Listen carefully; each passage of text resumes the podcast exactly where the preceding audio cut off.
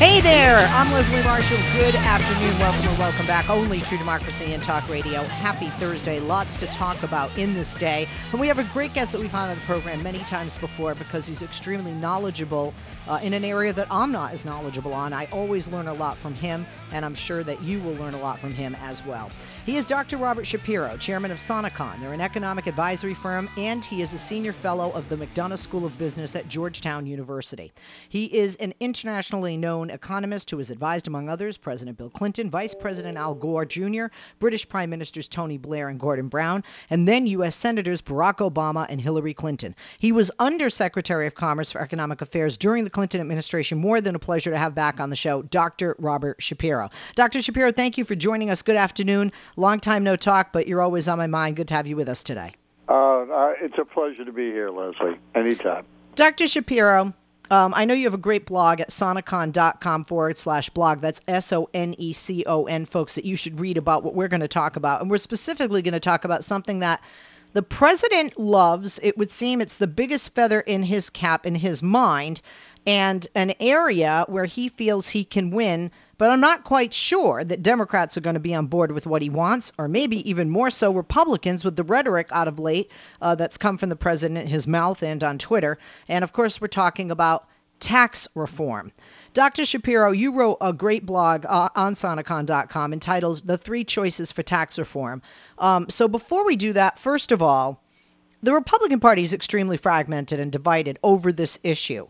Paul Ryan has sp- spoken specifically about very conservative cuts. You hear the president saying he doesn't want to uh, tax the uh, rich and he wants to give the middle cl- class a break. I don't really know how you do that. And uh, Democrats, of course, um, Democrats, of course, want um, to uh, Democrats want to. Sorry, we had something on the computer that distracted me there. Um, Democrats want to um, always, you know, cut taxes, especially for the middle and lower income. So let's talk. Uh, uh so first of all, it, is any is it possible for the president to get tax reform in any way, shape, or form through when you have Democrats among Democrats, Republicans and Republicans that don't agree within their own party, certainly don't agree across the aisle, and then many who don't agree with what the president wants, and he keeps changing his mind on what he wants. It's a real long shot, Leslie. There's always a chance because Trump is totally unpredictable. He doesn't have any uh, enduring beliefs or values or views. Uh, he wants to win. And so that makes him kind of nimble. Um, and when he can find a place where the vast majority of one party plus a couple outliers in the other party can agree, then he can pounce. The that looks very very, very hard to do on taxes. Easier to do on DACA than on taxes because there are a lot of Republicans in districts with significant Hispanic populations. And um, in Colorado, in Arizona, in New Mexico. Um, so that's a lot easier. On taxes, it's really hard. The Republican Party, the one thing that used to unite all Republicans before Trump was the belief in the value of cutting the marginal tax rate on high income people and corporations. And um, uh, and Trump came in saying that too. In fact, he wanted to cut it ridiculously low to 15 percent. Um, and the uh, CBO said, well, if you want to do that, it'll cost you uh, five to seven trillion dollars over ten years. You'll increase the deficit by 500 to 750 billion a year, and so that was put aside. They're now looking at a smaller cut. The problem is that um, either they pay for the cut or they don't pay for the cut. If they pay for the cut, the only way to do it and get any Democratic support would be to have high income people pay for it or to have corporations pay for it by taking away some of their credits and deductions. Um, the fact is that Republicans won't go for having high income people pay for it. And taking away those certain credits and deductions there you split the business community in half because you know about half of the business community benefits so much from these these tax preferences, from the credits and the exemptions and the deductions, that they would rather have those than a lower rate. As it is, Apple pays about 7%. Why do they care if the rate goes from 35% to 28%? They don't. Uh, the same thing is true of uh, the big pharma companies. All the com- big finance. These are industries that would prefer to keep the deductions and credits and exemptions than get a lower rate. That's why it's always so hard to pass these corporate reforms. So um, it looks like it's pretty hard to get to. Um, I've been trying to think recently about um, what would Democrats ask for if Donald Trump said to them, "Okay, what will it take to get you on board um, for a cut in the corporate rate to 25 percent?" Which would cost about 120, 130 billion a year. Um, and I thought, well, what are the kind of chestnuts, the the wish list that Democrats have had? Um, well, one is to treat capital gains and dividends as ordinary income. Um, the other would be another would be to to make capital income subject to the payroll tax. Well, these are things that no Republican could accept. So it looks to me like any big tax reform is really out of reach. Um, and even if you, you know, you could get a big majority of the Republican Party that would say, okay, we're going to cut the rate to 28 percent which was the rate that Obama wanted to cut it to, incidentally. Um, but Obama wanted to pay for it by by ending some of those deductions and credits and exemptions. Um, that they would say, okay, we're going to cut it to 28 percent, and we're not going to pay for it. We're just going to have a bigger deficit, and we'll pressure the uh, Joint Tax Committee to give us a quote unquote dynamic score that says that growth will accelerate and that will pay for part of it. And we're just going to suck it up and we're going to take the bigger deficit. You could get a big majority of the Republicans to support that, but not enough to pass it in the Senate. You've only, just like we saw on Obamacare, you've only got a two vote margin you lose three, and you need Democrats. And Democrats are not going to accept. No Democrat would uh, would vote for a cut in the rate to 28 percent that's not paid for. Um, so the question is, aren't there? There are the problem for them is that there are enough Republicans who care as much about deficits as they do about uh, taxes on business um, to stop that kind of um, bill. So it's really hard to think of what they could do. You might get a small bill. A small bill, I think, is possible. Um, you know, with some, maybe you bring the rate down to 32%.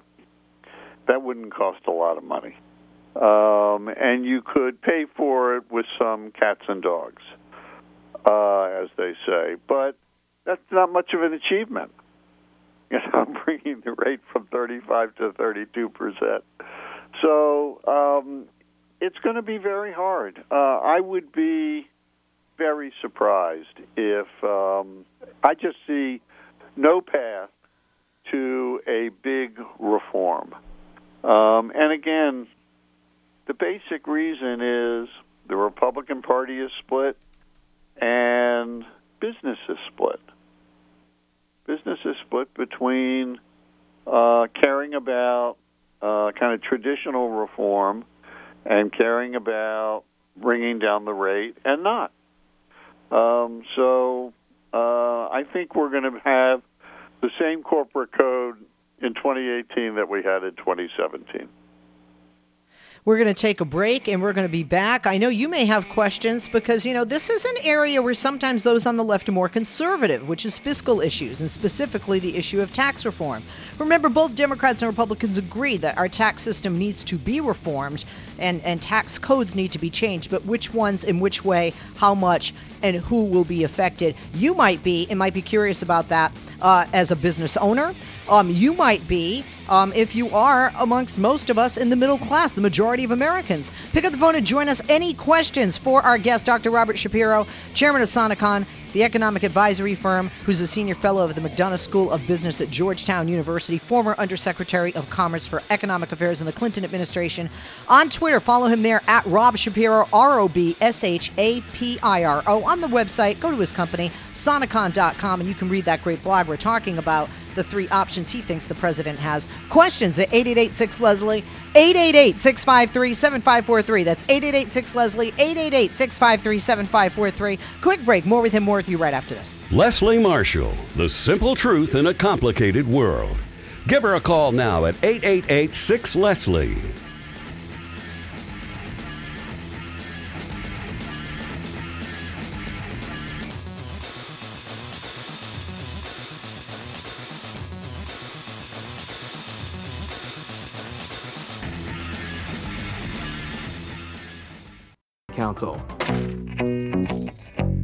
If you miss Leslie on TV this week, catch up at lesliemarshallshow.com.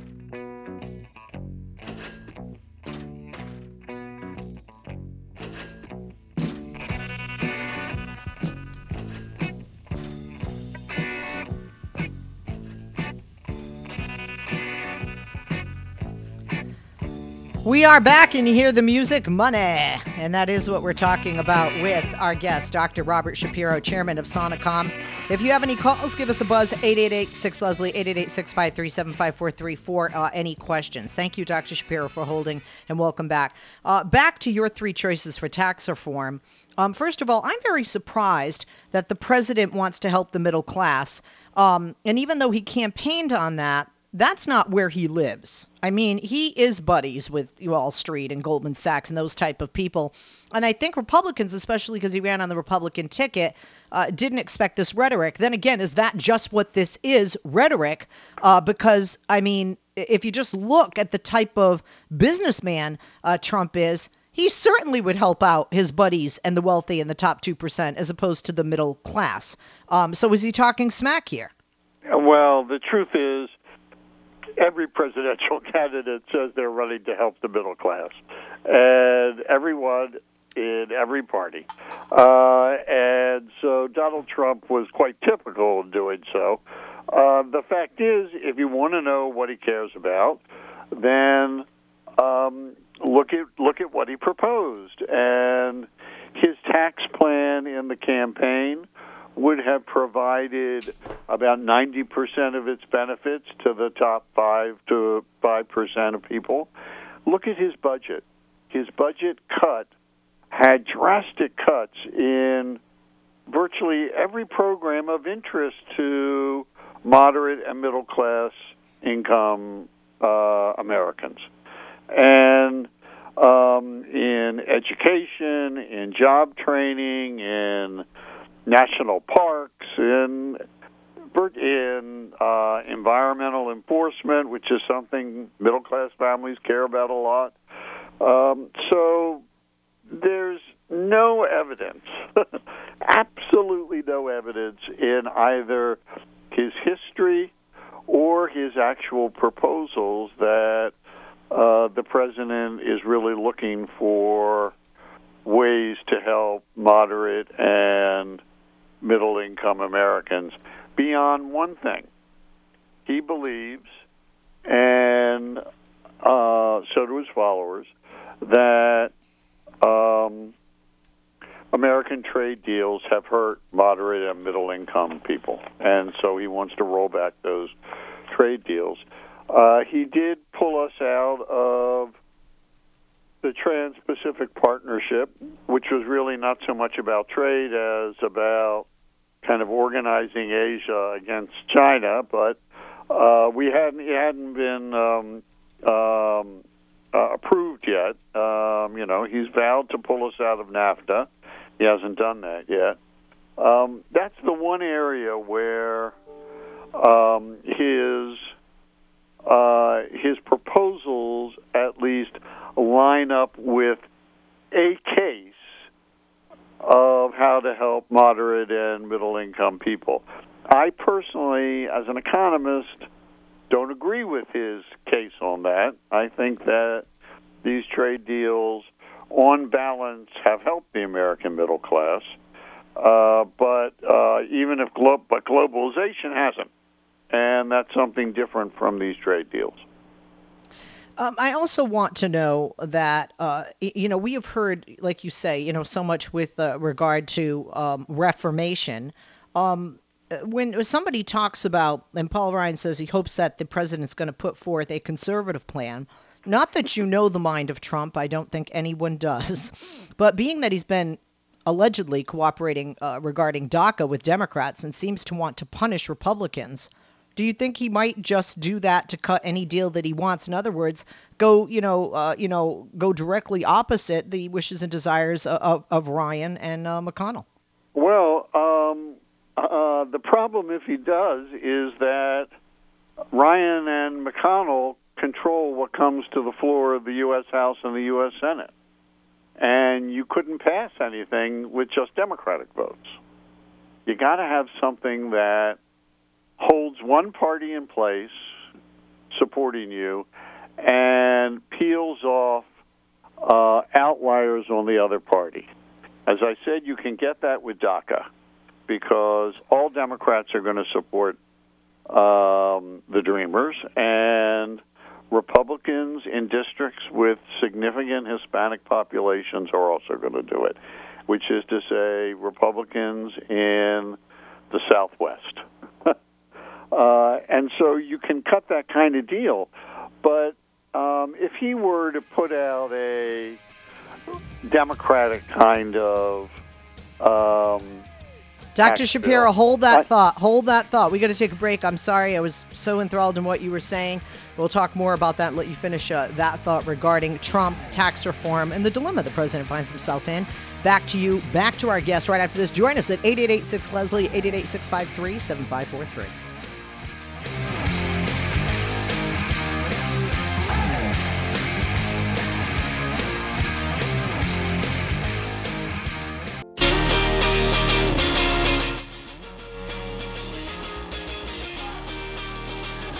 Follow Leslie on Twitter. Just go to www.twitter.com slash Leslie Marshall, and we'll be sure to share your tweets.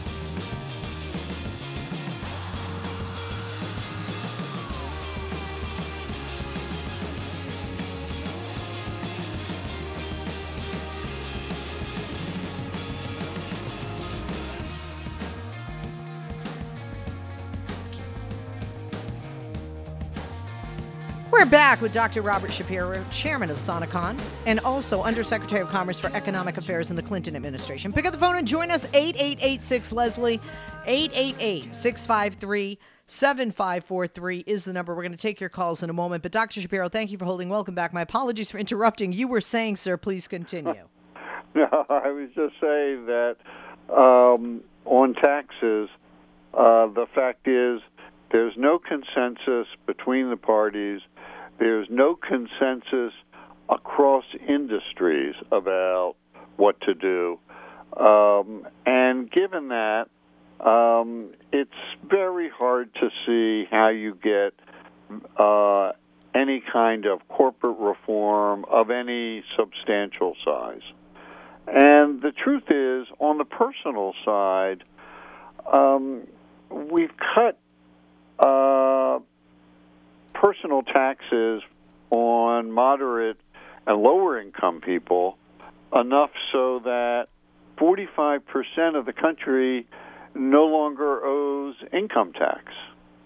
Uh, and Um, you know, that's why Democrats, if they're looking for a way to help moderate and middle income people um, in the tax code, the place to look is probably the payroll tax rather than the income tax. Though, frankly, the best thing we could do for moderate and middle income Americans is um, make it easy for them to improve their skills. Um, you know, we could um, provide access to one or two courses at a community college every year for any American who wants it. It wouldn't cost that much money. Um, let people improve their skills and improve the education system. That's the best thing we can do for average Americans. Um, let's take some calls, and uh, we have uh, a few of them here. So let's go to the calls, and uh, let's start it out with. Let me see, let me see, let me see. Got so many windows open. Reggie, line four, Georgia, Decatur, Georgia. Reggie, question or comment for Dr. Shapiro? Well, I have a question for your guest, Dr. Shapiro. Well, why isn't Donald Trump doing any tax cuts or reform for the average American, everyday, hardworking people, such as my mother's family, yours, Leslie's, or Marky Mark's, anybody else's family, hardworking family, everyday family, and citizens of this country, as well as the rest of the world? Why is he doing that for all of us, not just for the rich right. and the wealthy like or such as himself, Robert? Well, um, the basic answer is if we're going to look, there's everybody would like to pay lower taxes, and there are a lot of families that could really benefit from paying lower taxes. Um, uh, we have to decide if we're simply going to cut taxes um, and we think about the economy as well, then we're going to have to cut spending and as well. And um, uh, if we, you know, we'd have to make hard choices. Most of the budget is taken up by Social Security, Medicare, Medicaid, and national defense. If you're going to get real money, you got to get it out of one of those places. Um, so uh, the the only answer is um, we want to do things which cost more than the amount of taxes we're raising now. We we already have a significant deficit of a couple hundred billion a year. Um, so um, unless we can get a consensus on either a smaller defense role in the world or a way to reduce uh, spending on Medicare and Medicaid or Social Security, uh, we can't cut taxes. Um, unless the only other option is to raise some other tax. So we could cut the income tax, we could cut the payroll tax a bit um, if we put in place, for example, a carbon tax uh, or a national sales tax, a tax on purchases. Um, but um, that's the only way to do it is to either be ready to raise taxes on somebody, um, and Democrats generally say raise it on high income people, um, or cut spending. Um, and um, most politicians don't want to do any of those things. Okay, thank you, Reggie. Appreciate the call. Uh, let's continue uh, with the calls and let's go to, I think uh, we've got uh, Michael here. Okay, uh, okay, thank you. We're going to uh, continue with Dr. Shapiro and go to the call later because we haven't started talking about the topic uh, that uh, we haven't started talking about the topic yet that he had a question on because, um, you know, I, I, guess he's pretty clairvoyant there. Um, and we'll get to that in uh, just a bit. Um, with uh, regard uh, to tax reform, when I mean, first of all, will nothing happen? I mean, would that be your prediction, Dr. Shapiro? Because, you know, something has to happen when you go forward. You have interest rates and, you know, things like that that are, are greatly um, affect the middle class. And mm-hmm. as you know, if nothing happens going forward, and if something happens going forward, it always seems that the middle and lower income, especially with the Republican president, although Trump's not really a Republican, but definitely with the Republican House and Senate, despite its fragmentation, uh, get hurt, get the brunt of the decisions that are made in this type of a politically uh, ideological body. Right. Well, you know, I think they will try to do what they can to get something. And if they can't get a big bill, they'll try to get at least a small bill. Uh, and, you know, there are some things they could do that would make sense, make economic sense, uh, and would help the economy. Um, and for example, um, you could say to companies, you can choose to deduct the full cost of any investment in the first year, in the year you make the investment, rather than depreciating it. Um, but if you do, you can't also deduct the interest on funds borrowed to make those investments.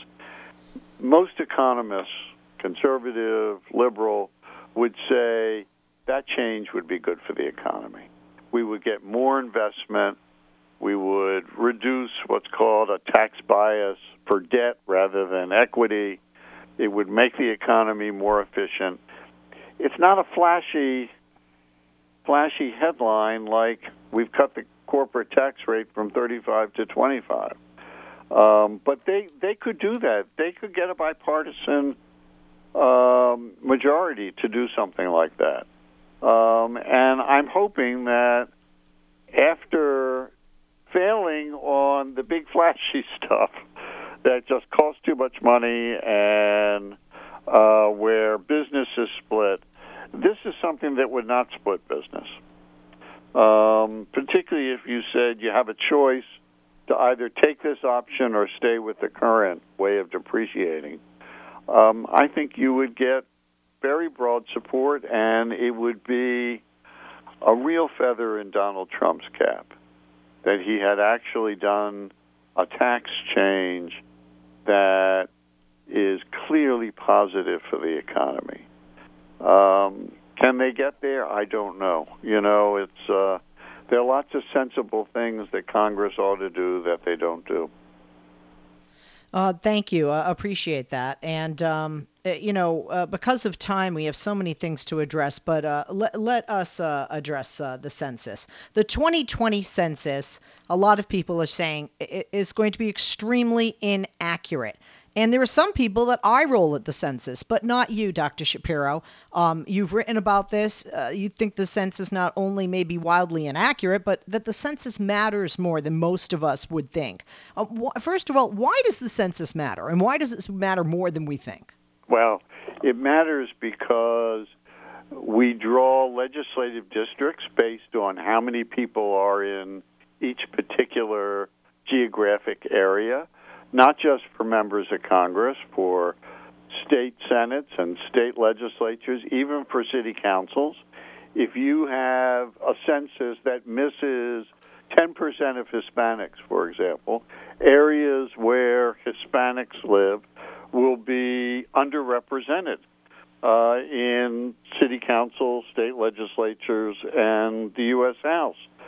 But apart from that, um, there, you know, the government spends uh, sends a lot of money to the states.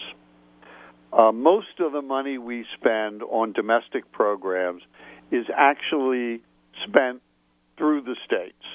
So we have a housing program or an education program or um, a historic preservation program uh, or a parks program. And the way those work is the the money is sent in a in a grant to the states to actually carry out the function. Well, the way they divide up that money is based on formulas, and all the formulas depend upon the census. a lot of education money, for example, is targeted to areas based on income. That's how we know which of those areas are. Um, others are education funding can also be based on average education level. Um, the parks programs can be based on the relative density of different areas. All of that information comes from the census. So if the census is inaccurate, we will not, the government distributes $600 billion a year on programs whose formulas to distribute the money depend upon categories that are counted in the census. And so um, every big city mayor has a real interest in an accurate census, for example. Um, and uh, so without an accurate census, uh, all those funds will not be distributed very accurately, or they won't go to where they need to go. Um, and we can do an accurate census it just takes money. And here, Congress has been, you know, Congress is, you know, willing to run up these huge deficits. But when it comes to the census, um, in 2014, they passed a law that said that the 2020 census could not cost more than the 2010 census without adjusting for inflation. Um, so they're saying no more same resources that you had 10 years ago. That's all you have. Now, um, the Census Bureau didn't have any choice, and they did what they had to do to live within the constraint. They drew up new plans to cut costs by replacing a lot of temporary workers and temporary offices with new technologies and online capacities. Um, and but even it, with that new cap, that low cap, um, you have to ramp up spending in years 8, 9, and 10 of each decade because that's when you're hiring all these people, you're buying all the technologies, you're setting up the offices, and um, and and that was the plan. And until the Trump administration came in, um, and they cut the the 2017 budget for the Census Bureau by 10% when it should have gone up. And this year, for 2018, the new budget, um, where normally from year seven to year eight you would see a 30% increase, um, they've cut it by, they, they flatlined it. Okay, let's take uh, let's take some calls. Michael in the Bronx had a question about the census. Michael, thank you for joining us. Good afternoon. And that question for Dr. Shapiro is. Hi, um, Doctor and Leslie. Um, here's my concern: is that when I look at the census, excuse me, when I look at the census or hear about the census, I'm often hearing it being associated with um, voters and the voting rolls.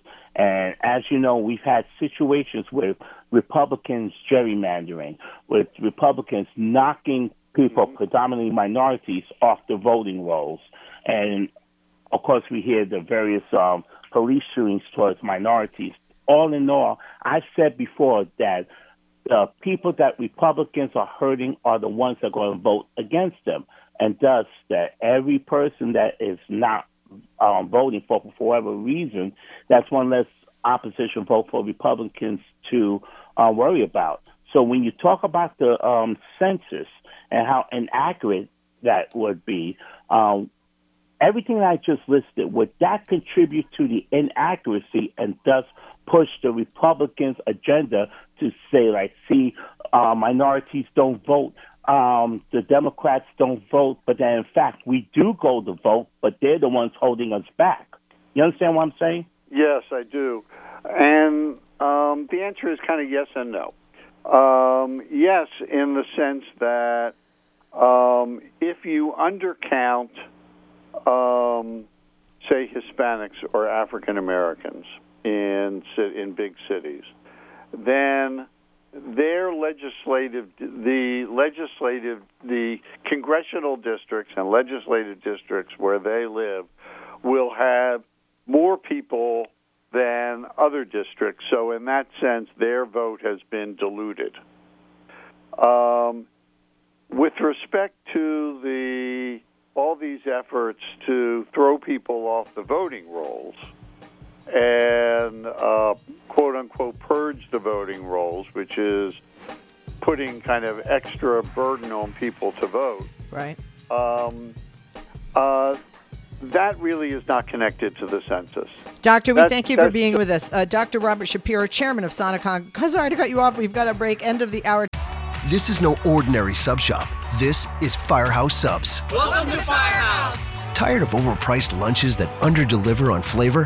Head to Firehouse Subs, where for a limited time you can get a $4.99 choice sub. Choose from a medium smoked turkey, Virginia honey ham, or roast beef. They're custom made hot subs at a price ready made to make you smile. Just $4.99, only at Firehouse Subs. Enjoy more subs, save more lives. Participating locations plus tax limited time offer prices may vary for delivery.